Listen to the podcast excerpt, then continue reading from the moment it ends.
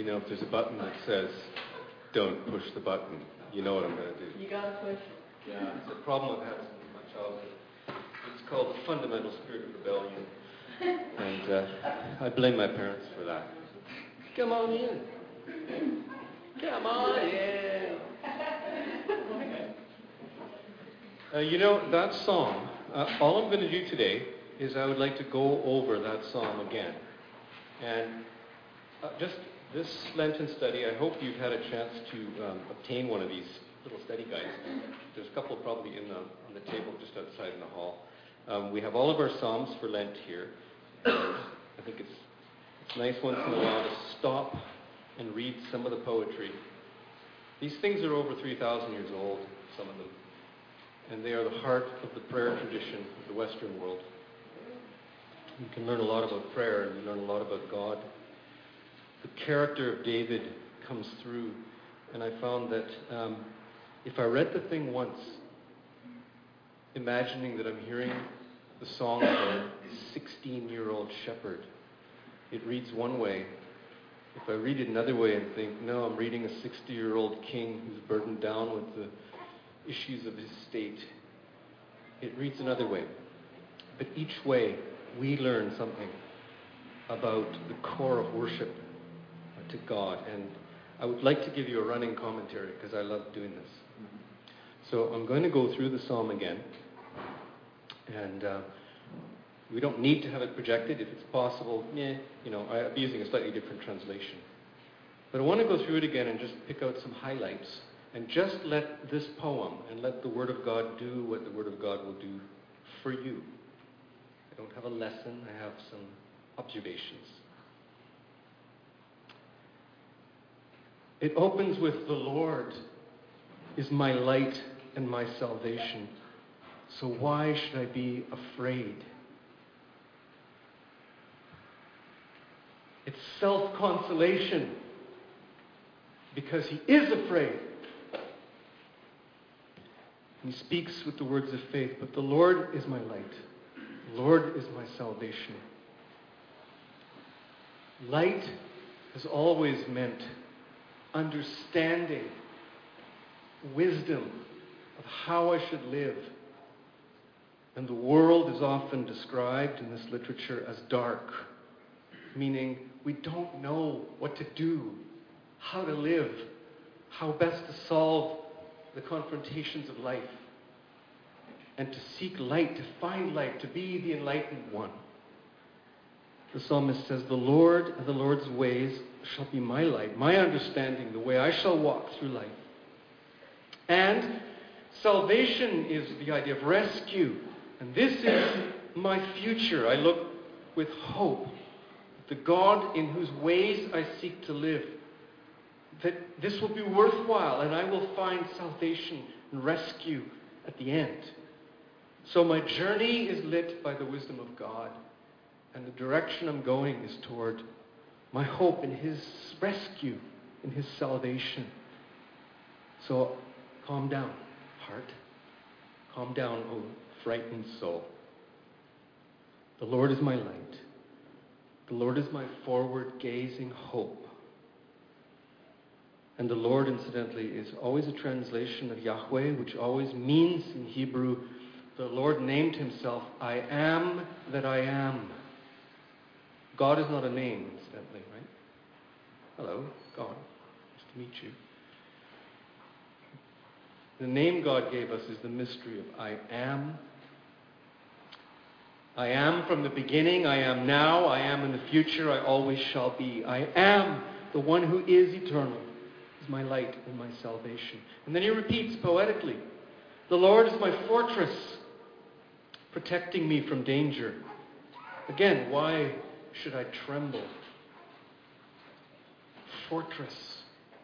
Light, salvation, now a place, a stronghold of safety.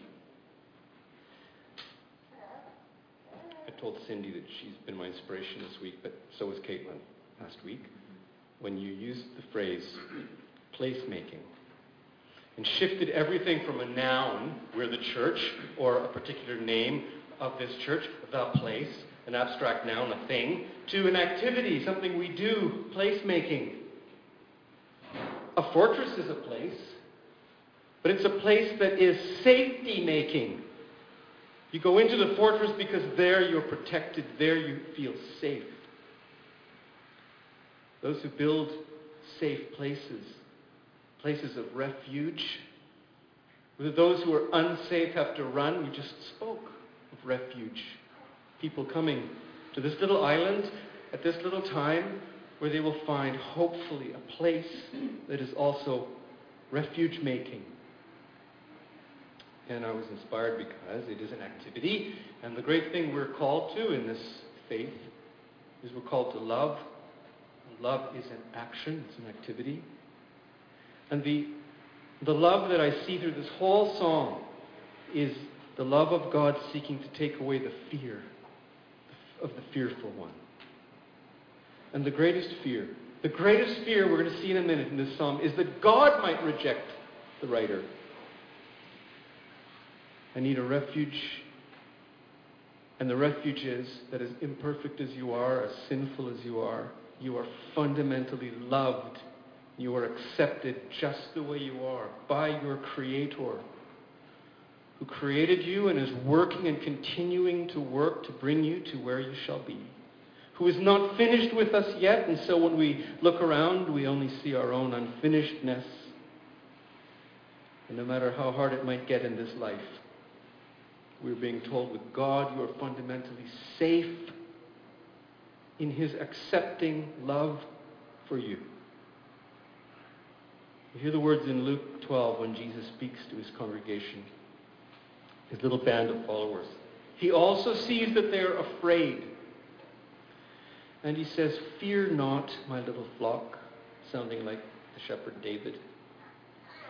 Because your Father in heaven wants to give you his kingdom. The contempt that I have for religion, all religions, is that they hold some standard and say, jump for it, earn it, get it, go through the hoop, try to please God. Whatever it is, it is a failure to understand this one thing that the God who is there actually wants us to have Him eternally, to have the love that He offers, and He is getting busy, He is working to bring us into that salvation. And those words are to take away the fear. That can only mean one fear. It is the fundamental fear of God. It is the fear of being rejected by God.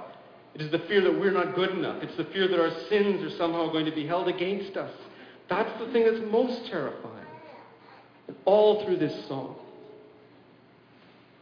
the writer is saying it is the love of God and his faithfulness that should protect us from this fear. Then he turns to another source of fear.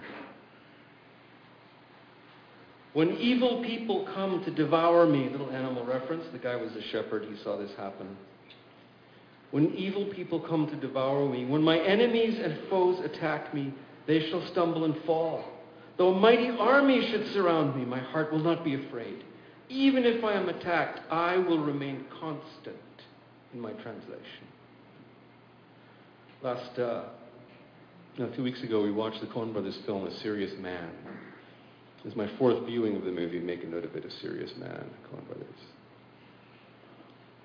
Has been described an allegory on the book of Job.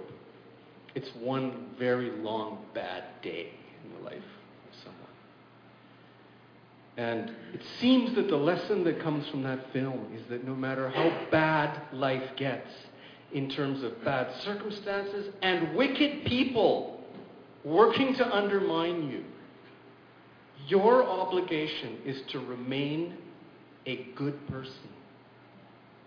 Caving in is when you join the dark side, right? Caving in is when you yourself become a hater and a destroyer and you shall not forgive. The greatest way to resist evil is to remain faithful to the goodness God calls us to, despite what the enemy does to us. It's the hardest thing because the desire for revenge comes so naturally, or the desire to respond in anger comes so naturally. How hard it is to forgive our enemies. Even if I'm attacked by an army, I will remain confident in God, my refuge.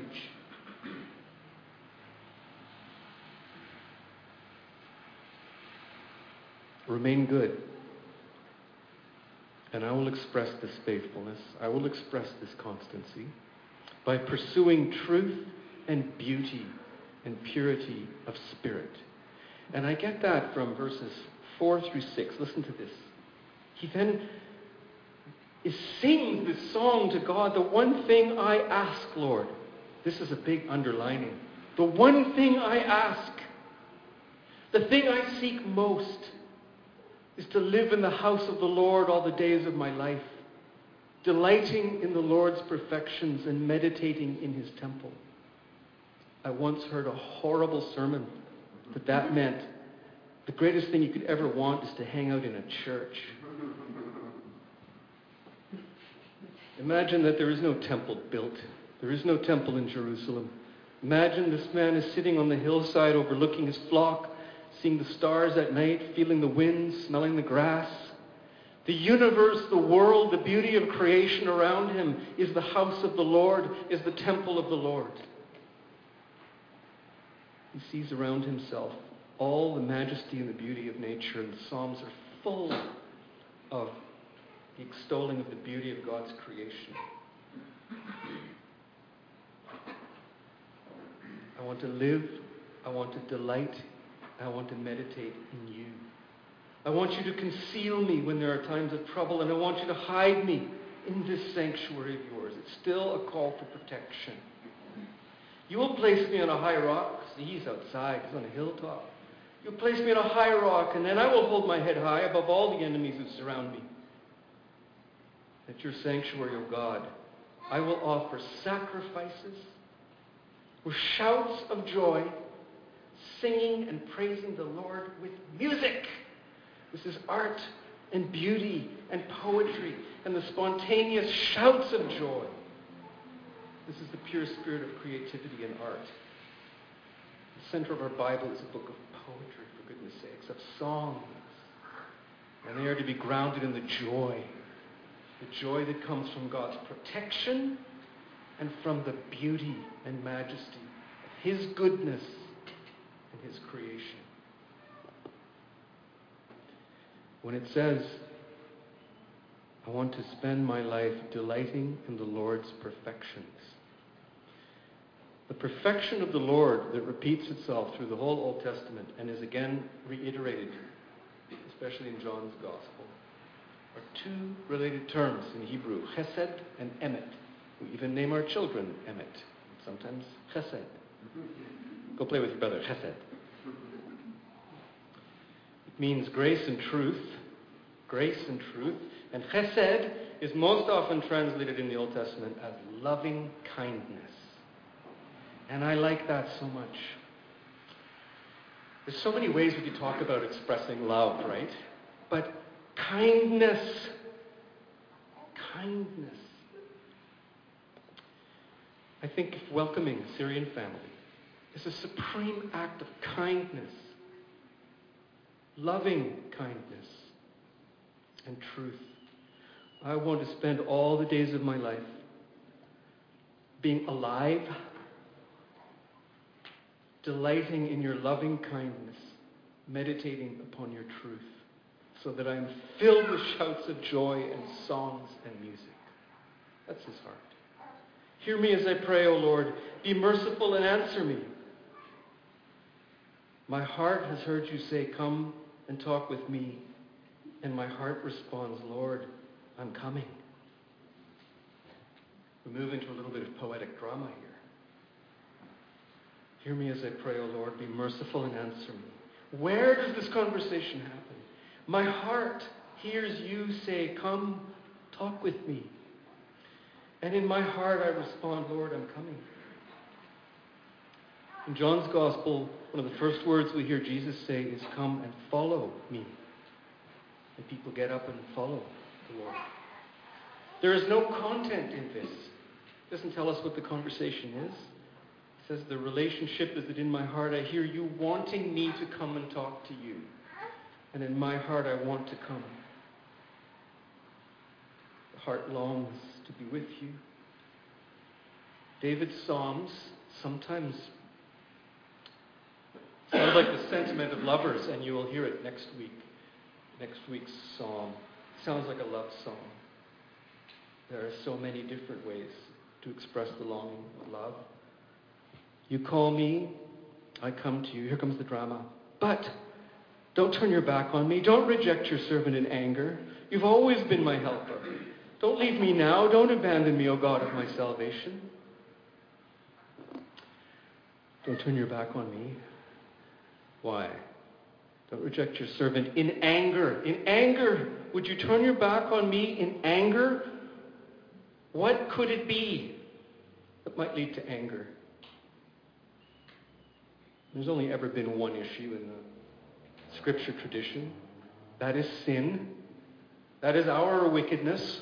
That is our own evil. To say, Lord, do not respond to my evil with anger so that you would leave me and not be my helper. Don't leave me now, don't abandon me, because you are the God of my salvation. The resolve, the tension comes this way. This is a this is a commentary. Wait, wait. This is God we're talking about. Even if your father and your mother should abandon you, the Lord will not abandon you. That's a beautiful little poetic commentary. Look, friends might betray you, even a brother might betray you. And you may even have a lover betray you, but come on, mom, mom and kids, come on, it doesn't get more holy than that. It's even possible. It is even possible that the great love of the mother or the father that may be there, a human, for their own in their own burden, in their own hardship, may abandon you, even though that rare thing might happen. You know that God is never, ever, ever going to abandon you. What if, if I'm sinful and you're angry? No, I will not abandon you any more than a mother or father would. So there's this great moment. God has assured my heart in which this conversation is happening. But even if mom and dad abandons me, which I understand to be highly unlikely, but they don't really know what I'm really about, so I can't trust myself to them. The Lord will hold me close. Faith assures his heart again. Teach me then, teach me how to live, O Lord. Lead me along the right paths. So here he's returning again to the first verse. Show me the light that would light the path. Teach me the path. For my enemies are waiting for me. Do not let me fall into their hands. They accuse me of things I've never done. And every breath they threaten me with violence. The fear is of other human beings. This is the big fear here. I was worried again that you might abandon me. Then I keep remembering, you will never abandon me. You're the lover of my soul. I'm assured because you call me to come to you and talk, and I do. I want to. I want to be in your relationship, and I delight in the beauty, and I want nothing more than to be in the temple with you, and I know that you will be there for me. But it's those humans. That's my big fear. Not death, not suffering, but social fear. Fear of hatred. Fear of being surrounded by people who would betray me with words. They lie in their lips. They would accuse me. They would betray me. I fear humans and their words more than wild animals and natural disaster. Wild animals don't mean bad, they just got to eat sometimes. The wind blows, it's part of God's plan for a healthy world. It doesn't mean anything when it blows your house down. These are natural disasters, we call them. But human beings are capable of forming plans of hatred, of intending evil. And therefore, human beings are capable of generating moral wickedness. Human beings can destroy friendship. Tornadoes and wild beasts build friendship when we help one another. Natural disasters build character as we bond together and try to overcome. It's in this world of humans that I am most afraid because trust can be betrayed, love can turn out to be a lie, and I'm not safe again. Protect us, O Lord, from these kinds of people, says the psalmist. Ah! But maybe you're that kind of person to others, right? Protect us from being the kinds of people who stab others in the back. Protect us from being an enemy to others who need friendship and need safety and need protection, and we don't provide it. Protect us from our own snobbery and our own lies and our own gossip in such a way that others are praying to the same God against us for protection from us.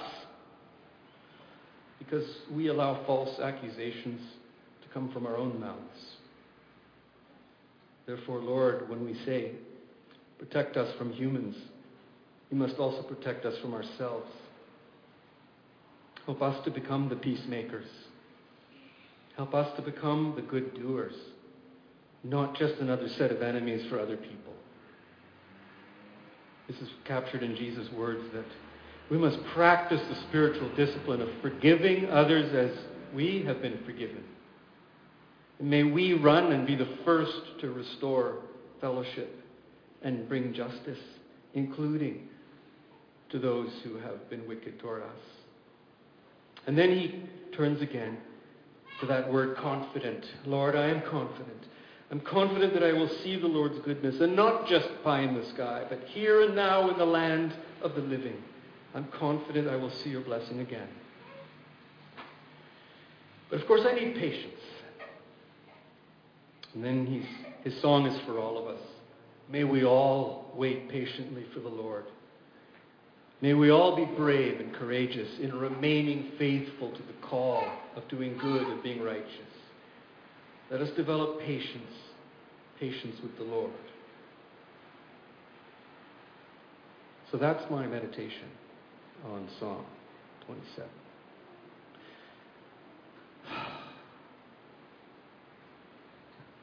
Any, uh, any reflections? We've got a couple of minutes. We can chat a bit. I read that psalm at my Uncle Frank's uh, prayer vigil today. He passed away two weeks ago. He was, he was an old man, he was 88 or so. And I was in a situation of mixed faith. There were some people of faith, many people of no faith uh, in a room um, at McCall's. And uh, here I was reading prayers from 3,000 years ago that, well, they have content, but mostly they have a posture. They, they put us into a posture of speaking to God and speaking about God. My entire ministry is based on hope and hope based in grace. Because at a funeral, that is when our faith has to deliver. And it has to deliver hope. Not because there's a dead body in a coffin behind me. There's no hope there. There's hope in God.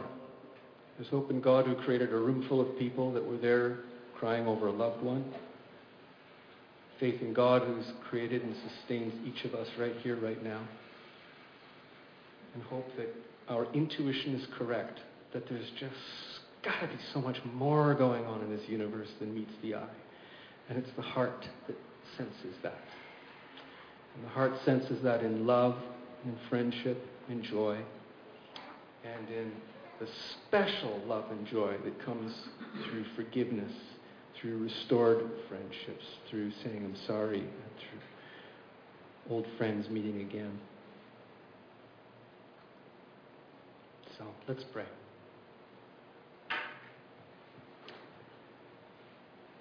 Lord God, somewhere along the line, the writer got the reputation of being someone who was just on your wavelength, on the wavelength of your heart, who understood this anthropomorphic analogy, the heart of God,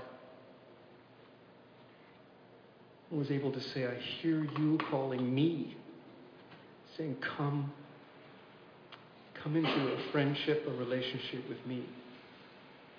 You know my heart wants that more than anything else, but it's full of fear. Fear of being hurt. Can I genuinely trust you? And fear of other people? Through your Son Jesus, we see the manifestation of nonviolent harmlessness, humility, meekness, saying, Come to me, every one of you who is burdened down and weary and heavy laden with life, and my love and my grace will give you rest. Lord God, when we let go and drop everything and rest in your sanctuary, it is your loving kindness that we trust in. We sang, May your Holy Spirit be more present to us. We pray, may your Holy Spirit fill us with loving kindness. And realize it is never, never inappropriate to show loving kindness.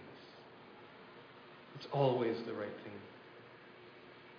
Transform us as your sheep, transform us as your community, as your people, as we seek to stumble along following you. And may we never stop hearing your voice calling us to come. And may you always patiently grant us the courage to follow. We ask this in Christ's name. Amen.